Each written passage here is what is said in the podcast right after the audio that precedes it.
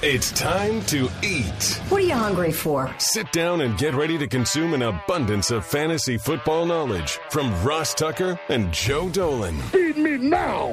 I'm starving. On the Fantasy Feast Eating Podcast. Yeah, let's eat, baby. It is the Fantasy Feast Eating Podcast presented today by my homies over at BetQL. The NBA starts today. Thank goodness for betql.co or the BetQL app because I'm a Sixers fan. I don't really know where I should be putting my money when it comes to the NBA. Paul Roberts and Steve Fezzik were great on the Even Money podcast yesterday, giving me some tips. But I go with the five star best bets at BetQLCO. They got all the data, all the algorithms, really helps. If you want to check it out and you want to get their information, enter code ROSS20 for 20% off your first payment. I'm Ross Tucker, former NFL offensive lineman. Most of you know that. Five teams, seven years, journeyman. Now I got a whole bunch of podcasts, including this one, the Fantasy Feast podcast. This is the second week and final week, I may point out, that Joe Dolan is off as he's moving to Greenville, South Carolina. I did see a tweet from Joe this morning where he used the word cattywampus. I, I think I've heard that word maybe once before in my life. I don't know what cattywampus means, but I'll probably ask today's guest in a little bit. I'm going to get to the July. You know what? I'll just do it now. You guys have been waiting long enough. We are going to have a season long draft with me and Joe. And starting next week, you can go to fantasypoints.com, use code FEAST, and that can be how you get on the season long. And even if you've already sent me something for one of the best ball leagues, you can send me another sponsor confirmation. You can get DraftKings and put the code Ross in, whatever it is, and be in the season long league against me and Joe Dolan. This week's best ball winners, though, the final four, these guys came strong. I think Izel Jenkins said this when I was an Eagles fan growing up. These guys came correct. Still never knew what that meant. We got to come correct. No idea what that means. But Ben Kraft, Jay Bauer, Joe Silva, Jeff Dumont, they all came correct this week. They are the final four winners of the best ball draft against me and Joe, who will be back next week. So, no Joe, but I got to be honest with you, extremely excited about today's guest. He's a guy I've admired his work for a while. You can check him out on Twitter at Dave Richard. He's got the Fantasy Football Today podcast at FF Today and show. He's from CBS Sports. So, on some level, we are teammates. Hopefully, I'll get a chance to do a bunch of college football games on CBS Sports Network this year. We shall see. Dave, welcome to the show. Thanks for coming. What's up, Ross? Thank you for having me on here. Cattywampus means, and I Googled this while you were talking, it means just to have things scattered out without any particular pattern. So all over the place. That's what it is. Have you ever heard of that word before? I think I've heard it before in my life, but it might be like like you said, once or twice before. It's a great pull by Joe Dolan, no doubt. It's an unbelievable pull by Joe Dolan, and I don't know where it comes from.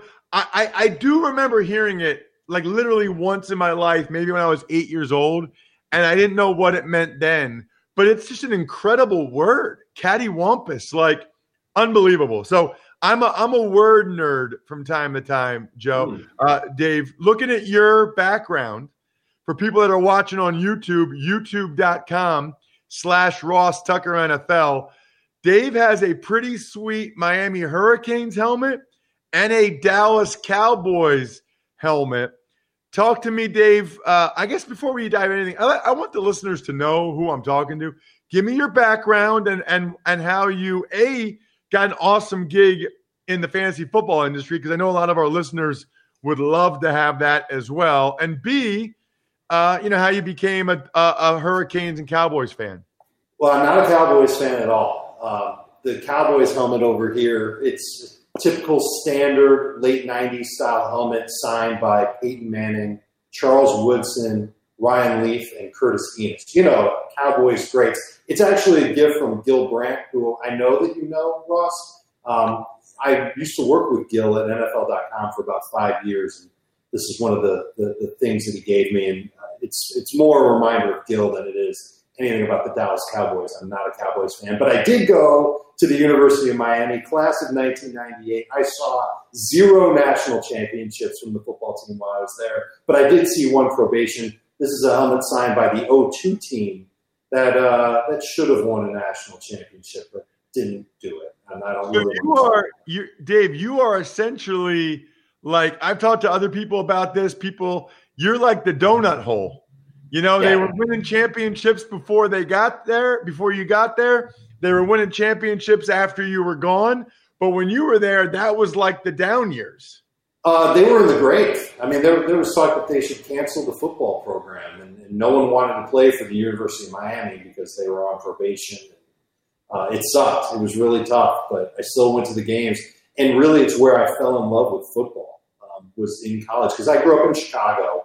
It Was a big basketball uh, geek when I was growing up because Michael Jordan was playing and the Bulls were winning championships. You could probably see the, the rings up here, Ross. There's there's Bulls rings and there's Miami Hurricanes rings and there's a White Sox World Series ring up there. So all kinds of replicas. Um, but when I went to Miami, it's I mean South Florida is a hotbed for football at any level, and I really fell um, headfirst into it.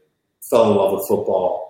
Um, didn't get a job in football right away. I, I got a gig with CBS Sports back in 2000 covering pro wrestling. That was my first love before any sport. Um, and then about a year and a half after that, uh, CBS acquired the right to produce NFL.com. They moved me over there. That's when I started working with Gil. And uh, fantasy was starting to become a thing, and I kind of was known as the fantasy nerd around the office. Back in the early 2000s, no one played fantasy. You were a nerd if you played fantasy. Now you're a nerd if you don't. And so when when the NFL wanted to start dabbling in fantasy, they came to CBS and said, "Hey, don't you have that fantasy nerd over there that plays? Can you start writing stuff for us?" And of course, I did it. And so in 2003, I started writing about fantasy football. CBS said a couple years later, "Why are you doing this for them? When you be doing this for us?" So in 2005, I moved over to the CBS side. Literally had the same job title since 2005, but fantasy has just grown like crazy. If you had told me in 2005 that I'd be doing a podcast with a former NFL player, I would have said, that's pretty amazing. What the hell is a podcast? Because, you know, 2005, no podcast, they didn't exist. So it's grown quite a bit, and uh, I'm really, it's, it's thrilling to see. But really, I'm just here to help people win their leagues, and, and that's really what I get the biggest thrill over. Yeah, you know, I, I I don't remember knowing that much. I played from 01 to 08 and it changed a lot even when I was playing. Like 01 02, you didn't hear much about fantasy. Mhm. And I can remember like in 04, Mark Campbell was our tight end in Buffalo, and his best friend from high school told him he had to drop him in their fantasy league because Mark wasn't producing.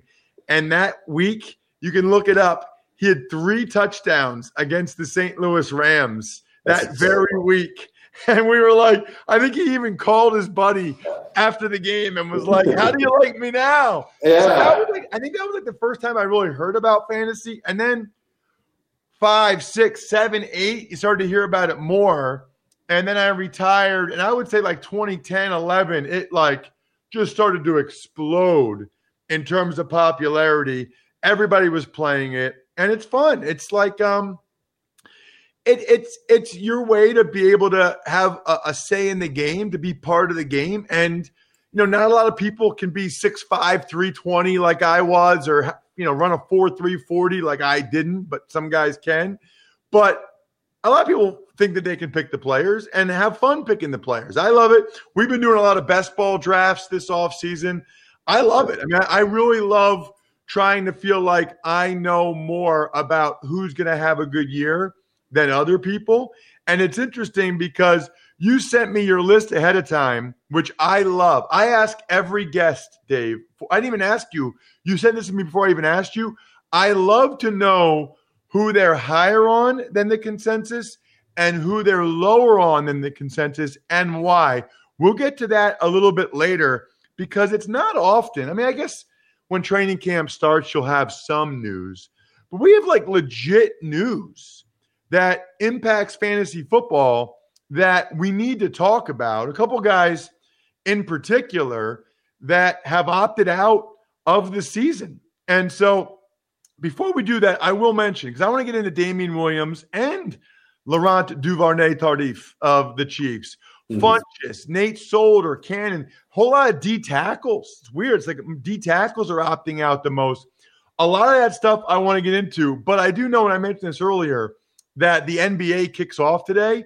So people that like to place bets, I told you BetQL is a good place to find out what bet you should place. Well, then you should actually go to DraftKings, America's top rated sportsbook app. Safe, secure, reliable. Here's what I like right now they got this baseball promotion. So as long as you place a bet on any team, probably your favorite team, but any team before the game of at least 25 bucks, they'll give you 5 bucks for every home run your team hits in that game. So maybe wait till they're playing a stiff at pitcher, I don't know. All I know is this. MLB's back, NHL's just about back, NBA's back today. Make sure you download the top-rated DraftKings Sportsbook app now. Use code Ross when you sign up for a limited time, all new users can get a sign up bonus up to $1,000. That's right. DraftKings Sportsbook has a sign up bonus up to $1,000. It's real and it's spectacular, like Teri Hatcher in Seinfeld.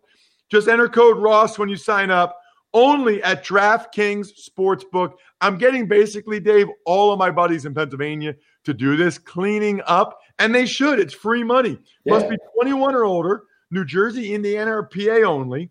Bonus comprised of a first deposit bonus and a first bet match, each up to $500. Deposit bonus requires 25 times playthrough. Restrictions apply. See DraftKings.com slash sportsbook for details. Gambling problem? Call 1-800-GAMBLER or in Indiana, 1-800-9 with it. All right. So here's the thing, Dave. I think it was literally yesterday that Damien Williams opted out, which I'm surprised. I'm, I'm surprised this many guys have opted out, period. But Damien Williams really surprised me.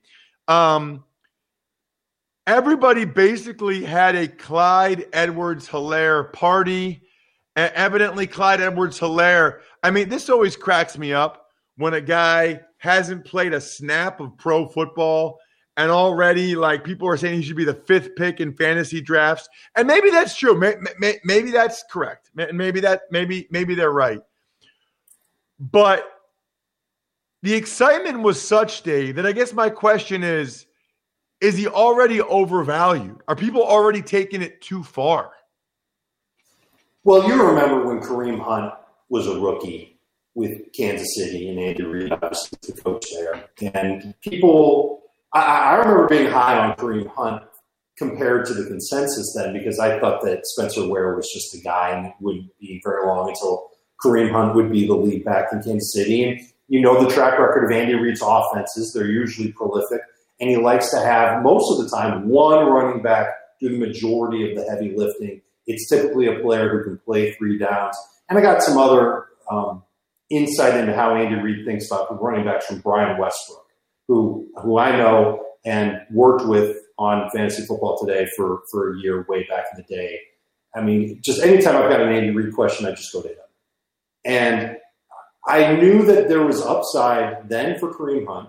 And I think that upside is there now for Clyde Edwards Helaire. You just look at the other running backs that are on the roster, Ross. And I don't know if there's one that's even going to take uh, 45% of the snaps away from Edwards Helaire coming out of LSU, he was feisty. He's got sweet feet. Uh, he's already NFL ready as far as his hands go. I think he could probably stand to learn a couple more routes. And I know he's not a burner, but he could still get volume. And that's what everybody's banking on with Edwards Helaire. At least those people who want to draft him. They're expecting him to get minimum 15 touches per game. And there could be weeks, and it could be right off the bat, where he's getting 20 touches per game. So I think Edwards Helaire has a chance to get at, at minimum 1,500 total yards, and we can talk about over 10 touchdowns. And I, have been touting Miles Sanders all offseason long, and the numbers that I've given with him 1,500 total yards and 10 touchdowns. I think Edwards-Helaire has potential to be better than that. So I'm going to draft Edwards-Helaire before Miles Sanders, and it especially helps now because there's nobody else really in that backfield that's going to take a lot of work away. It would take something surprising in training camp for, for DeAndre Washington, who I do like, to come in and be a 50-50 back with Edwards-Helaire. Um, maybe Washington ends up doing some passing work and pass protection work because I'm not sure Edwards-Helaire can do that right now, week one of the NFL season, without any live reps um, beyond practicing against teammates. So we'll see about that. The other running backs that they have, I think they're just, you know, Darwin Thompson's a speedster. I don't know if he can do much else than that. And, and Darrel Williams coming back from, from a hamstring injury. So you, you just look at the landscape of the running backs in Kansas City and you look at Andrew Reid's track record and you see what Edwards-Helaire is capable of doing and you fall in love. And someone's going to take him in round one of every draft class. If you're risk averse and you're worried about him meeting those expectations, then yeah, you're going to go in a different direction. The choice will probably be between Edwards-Helaire or Michael Thomas. And Michael Thomas, you can just pencil it in 100 catches, 1,400 yards, eight touchdowns. Nice and safe but it's not a running back, and it doesn't. It's not someone that's got the upside that Edwards-Helaire has. And so I would just recommend that people really think twice about passing up on an Andy Reid running back. The track record's been great, and Edwards-Helaire I think is ready for the challenge of at least running between the tackles, following the blocks, doing the zone scheme things that he did at LSU, plus catching the ball out of the backfield. I think that's stuff he's ready for right now. Okay, so like in best ball drafts or any type of draft, talk to me about DeAndre Washington and what you, you, you mentioned him. Like, what do we need to know now about the other running backs in KC? Whether we're taking flyers on them, handcuff, whatever it is, mm-hmm. it, where's the value there? He's an insurance policy in case I'm dead wrong on Edwards-Helaire. You know, if Edwards-Helaire ends up not being that good, someone else is going to have to step up and shoulder the load in Kansas City. And it was kind of curious when they signed DeAndre Washington this offseason because why did they need him when they had Damien Williams already on the roster and then when they got Edwards-Helaire? But now it's working out for them. And it really didn't take me long to realize, and I had the aha moment why Washington was there. He spent a couple of years at Texas Tech playing with Patrick Mahomes. And the offenses aren't exactly the same. Obviously, there are big time differences between the two. But some of it can carry over. And obviously, there's a chemistry level and a trust factor between Mahomes and Washington because they've been together. And that's something that they're not really going to be able to do in, a, in an atypical training camp like the one that they're about to embark on. So I, I think that helps give the Chiefs some experience at running back. And that's why I think he's going to be the next man up in case Edwards-Helaire stinks. And also the guy that probably pitches in maybe a third of the snaps and I'd have to go back and see how he did in pass protection, but if he was good at pass protection, Ross, then he's probably going to play some of those third and long plays to try and give Mahomes an extra second of time before the rush gets to him. I like getting him in the double digit rounds. I think it's it's a sound investment to make if you take the risk on Edwards-Helaire in round one. What about Devin Funchess? I mean, I don't know where he was going in drafts. I don't know if you were recommending him at any point in any draft. He's opted out. What is the impact of that? Uh, were, were, you did you have any hopes for Funchess in Green Bay? Number one and number two, does that bump up some of the other guys that maybe get a few more targets that you had projected to go Funchess's way? You know, I, I had Michael Thomas one, Davante Adams two, Devin Funchess three, Julio Jones four. you know, just like everybody else. I uh, Funchess might have been a decent, very late pick in a best ball draft because at the very least he could have offered size to Aaron Rodgers in the red zone and maybe been a better version of what Jimmy Graham was last year. But I don't think anybody was using Funchess for fantasy, certainly not in seasonal leagues. And now that he's gone, opportunities there for Allen Lazard to really step up and be that number two guy. But if I'm thinking about Funchess as, a big body in the red zone, and maybe that's what Green Bay was looking at with him because they need somebody to take some pressure away from Davante Adams. Well, if Funchess can't be that guy, maybe Jace Sternberger can be that guy now. He's the second year tight end from Texas A&M. I enjoyed watching play in college, and he started to get some meaningful playing time in the playoffs last year, partially because the Packers really didn't have many guys to go with at receiver. But if he can make that jump from year one to year two that a lot of tight ends make, then he's an absolute steal as a late round pick. I, am not sure how many people out there are, are Jones and draft two tight ends in their fantasy league. It's kind of like having two quarterbacks. Kind of what's the point? But maybe this year, especially if your commissioner adds roster spots because of the whole pandemic and people just need to have their butts covered in case their starter winds up being inactive on game day. Sternberger is worth the risk of one of those late picks because there isn't. I know everybody's kind of penciling in Lazard as that number two guy in Green Bay, but I think Sternberger does have potential to be a red zone threat, maybe get six or seven touchdowns. That's usually a really good thing for a fantasy tight end. If you're a tight end in fantasy and you're not one of the elite guys, if you score a touchdown, you're probably going to be close to a top 12 guy. And I think Sternberger can do that a lot. And I think the opportunity will be there for him. So ahead of guys like Marquez Valdes-Scantling, Reggie Begelton, and not not Lazard, but ahead of all the other guys that are on that depth chart for Green Bay, I think Sternberger makes sense as a big time sleeper. Yeah, I know a lot of people, including Greg Cosell, who comes on the Ross Tucker Football Podcast on Fridays, was very high on Sternberger coming out of A and M. So I'll be curious to see what he can do. Dave, last question here before we get to some of the guys you're higher on or lower than. Do you adjust your rankings at all based on Nate Solder opting out or Marcus Cannon opting out? And it's okay, even though I was a former lineman, it's okay if you say that one lineman being out doesn't really make a difference to you. I, you won't hurt my feelings. I'm just curious. Or even Laurent Duvernay Tardif I just love saying his name uh, in yeah. Kansas City. Do, does does any of those matter to you? Whether it's for Saquon or the Giants receivers with so, or uh, the, the Patriots running backs or Cam Newton because of Cannon, do, does that affect you at all when a starting tackle opts out?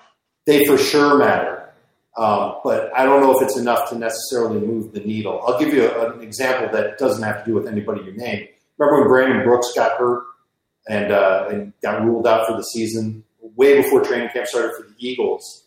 Um, and I, you know, I've been bullish on Miles Sanders all off season long. I had to think about it a little bit and go, well, if he's missing one of his best guards, uh, what does that mean? Could that could that impact the blocking for him? Does he need that blocking to be a great running back?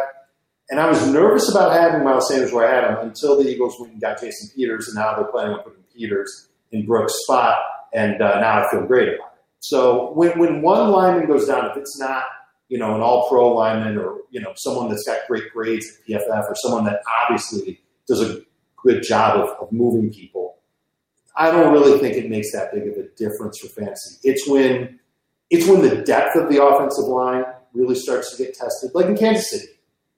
Duvernay Tardif getting or opting out rather. Um, I, that was problematic, and then you know Wisniewski was also gone. So both their starting guards from the Super Bowl, I believe, are not on the team now. But they signed Osemele, who's the former Raiders offensive lineman. That makes me feel better about their, their offensive line. And we'll see what they get out of Andrew Wylie, and, and we'll see what they do with the rest of their linemen that they have. But when, when the depth gets tested for an offensive line, and believe me, most of these offensive lines already have their depth tested, that's a problem.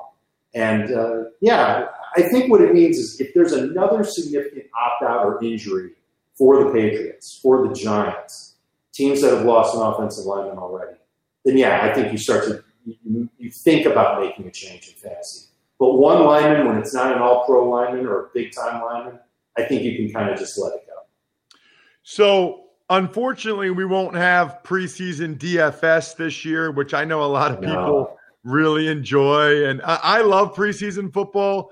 I think as Me long too. as you appreciate it for what it is and you know what it is. I mean, the people that complain that it's not as good as the regular season, yeah, no kidding. It's not supposed to be. It, it's a totally different animal. It's getting guys ready for the regular season and it's seeing the young guys. I mean, it's an absolute, in my mind, Dave, differentiator and difference maker for fantasy football drafts, the preseason games, the people that pay attention – and watch them versus people that don't.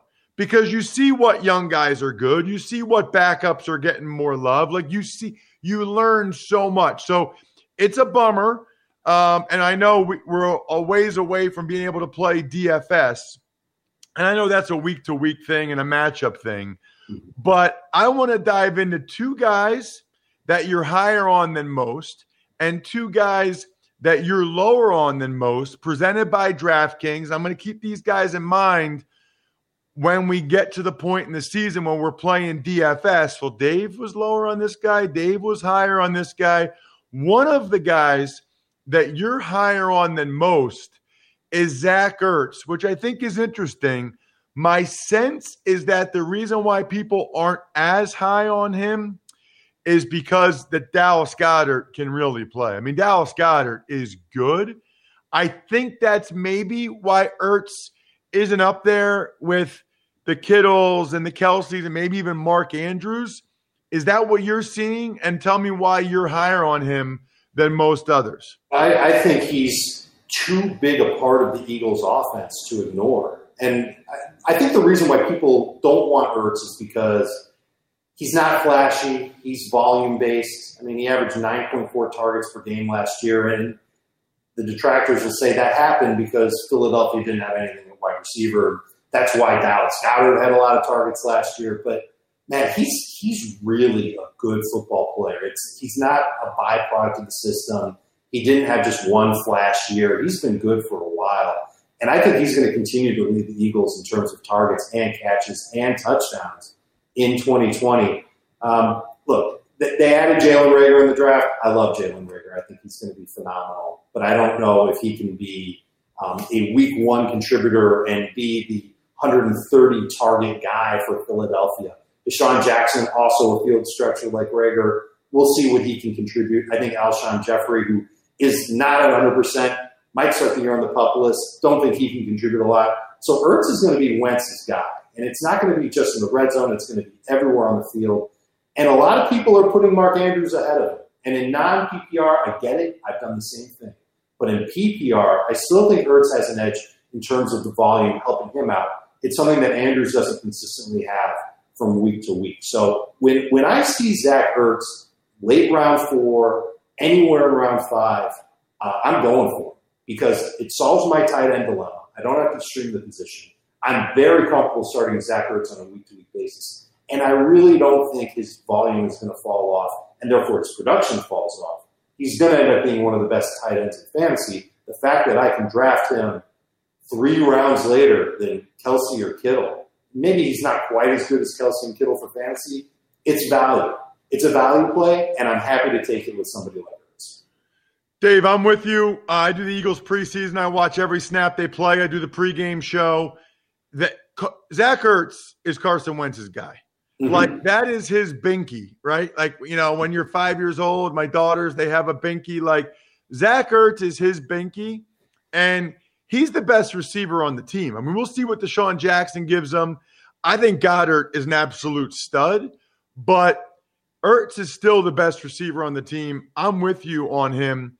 Um, one other guy that you're higher on than most people that I wanted to ask you about is Ronald Jones, because wide variance in what people think of the young Tampa Bay Bucks running back. Yes. So I, I have been through the valley and the peak with Ronald Jones this offseason. You I started in the valley. I thought, well, he had 1,000 total yards last year and six touchdowns, but he wasn't really very good. And the Bucks will add somebody. They've got to add somebody. Well, they didn't add anybody in free agency, and the draft comes and they take Ke'Shawn Vaughn. And I think Ke'Shawn Vaughn's an okay running back. I don't know if he can do one thing really well. I think he can do a lot of things solidly, but I don't really view him as um, a feature back, a three down back. Even he admitted that as much at the Senior Bowl when we were talking about it. So focusing back on Ronald Jones, you know, he had a lot of plays last year. I love watching the film, Ross. He had a lot of plays last year that were explosive, big time runs, showed physicality, uh, showed explosiveness. There were plays that he had that were called back by penalties where he was displaying these things. And he had six touchdowns. All of them came inside of 10 yards but outside of three yards, right between four and eight yards, which means he had to do something to get himself in the end zone. That offensive line didn't do enough to just pave, you know, open space for him. Um, so he had to break a tackle or fight through a tackle or juke a defender. And so he was really starting to show signs of being a capable running back. And I decided to investigate a little further. I made friends with his trainer. His name is Luke Neal. He trains Jones, he trains Jamaal Williams out in Arizona. And you know, whenever you talk to anybody who's an advocate for a player, they're going to sing praises and talk rainbows and puppies and ice cream about how great the player is going to be. But Neal was able to actually back it up, and he was very candid about where Ronald Jones was. As a rookie, he was checked out. Wasn't sure of himself, didn't have the confidence. He didn't play. He went to Luke Neal after that. He put on 12 pounds of weight. He remained explosive. That's on film. You can see it. And uh, he got better as a receiver, but they didn't work on pass protection. And everybody remembers the, the play where he whiffed on a pass protection assignment. Uh, Winston got sacked. He fumbled the ball. was against Jacksonville, and Ronald Jones was benched for that. And that stuck in people's minds. Oh, he's going to make mistakes, and he's going to get benched. Well, he has worked on that pass protection every day in the film room and on the field with his trainer Luke Neal, and he put on seven more pounds. He's up to 225 pounds. And there's a lot of debate about whether or not it's good for a running back to add weight. Neal's philosophy is if the weight is added properly through good nutrition and working out along the way, then it's fine. And the evidence is in, again, what Ronald Jones did last year. His numbers were up and his weight was up last year. And he added less weight this offseason than he did last offseason. Now, you take inventory of the running backs in Tampa Bay. We already talked about Vaughn. We know Dare Ogunbowale is a passing downs back. I don't think he can handle the rushing downs. Who else is there to take work away from Ronald Jones? So he's the most explosive. He's the most physical. He seems to be getting better. He could potentially be a good pass catcher. He caught 30 balls last year. And if he can improve his pass protection to keep Tom Brady up, he's going to be on the field a lot. And the last point I would make is that if you go back and look at Bruce Arians' track record with running backs, he likes the bigger backs. David Johnson was one of them. Rashard, Rashard Mendenhall was one of them. He took him with him when he went to Arizona after Mendenhall was done in Pittsburgh. I, I think Jones is filling out the same way, and I think Arians is going to take a look at him and say, "You got the size, and if you can if you can handle the pass protection, we'll get you on the field a lot." And I always like having the running back that's playing in high-powered offenses. I think Brady's going to be great in this offense in Tampa Bay. I think the offensive line is going to be better than it was last year. I would expect Ronald Jones to have a, a 1,300 total yard, seven touchdown type of season, be a phenomenal number two fantasy running back. And Ross, people are drafting him in round six. It's a steal. I, I, I might consider taking him as soon as round four, late round four. If there's a serious run on running backs, that's when I would take him. But everybody's going to take running backs anyway. It's fantasy football, that's the big position. Keep Jones' name in mind when you're in that round four through six range and you're looking for any running back. If you want to get a running back for depth, if you want to get a running back to start, I think Jones is your guy. And Vaughn's stock is falling. A, because it's not particularly good, and B, because Ronald Jones is, is, is clearly going to be the starter there. You can get him later if you want to have an insurance policy in case Ronald Jones makes too many mistakes. Really, it's the only way I see Jones losing this gig, Ross, is if if he fumbles too much or he really isn't better at pass protection, that's the only way he's going to lose playing time because he's just too explosive a running back for the Bucs to leave him on the bench at this point. All right, so once DFS kicks off and we're all playing it on the DraftKings app, we're going to look to get guys like Zach Ertz and Ronald Jones every week. On the flip side, guys that you want us to stay away from, Dave, whether it's DraftKings DFS or season long drafts coming up. Two jumped out to me that you had. The first one is Aaron Jones, Packers running back. Mm-hmm. You're not as high on him as other people are. Why not? Well, something's up there, Ross. I mean, why would the Packers go and draft A.J. Dillon with a second round pick after Aaron Jones had the year that he had? Maybe they're doing it, maybe, maybe they're doing it to plan a year in advance because Jones is a free agent after this year, Jamaal Williams is a free agent after this year, and they just got to get someone. But it's running back. It's, it's, it's the running back position. You can find a guy to replace someone else pretty easily. And, and certainly Dillon is just a different type of guy than Jones is. He's certain, he's more physical. He's Derrick Henry-ish. And we know that Matt LaFleur was in Tennessee when Derrick Henry really started to break out. And maybe that's what he's looking for from his run game. I think Jones just has he's got no chance of matching his touchdown numbers from last year. They were out of control. And his, his yardage numbers, I'm not sure he can match that either. And if he's sharing the ball with Dillon and Jamaal Williams. By the way, Williams apparently has been working in his receiving space this offseason. That's according to the trainer. Um, I, I could see his, his, his touches going down. I could see his role declining a little bit. The touchdowns going away. And by the way, Aaron Rodgers is still a factor in that offense. And he had the second most pass attempts in the red zone last year. And he ended up with just 27 touchdowns. I don't know if that's necessarily something that's going to happen again. So Aaron Jones, who's going in, where, where's he going? I'm looking at the NFC average draft position in July. He's going as the 14th player off the board on average. That's early round two. I'd feel a lot more comfortable taking Aaron Jones in round three than I would be in round two, and certainly not as a top 15 pick. Last one, I saved the best for last, Dave, because I disagree with you on this one. Yeah. So I'm really looking forward to getting your take here. I've been touting Odell Beckham Jr. Now, listen, I am not a guy that's in love with all the off the field stuff. Okay. I'm sure. not, never have been.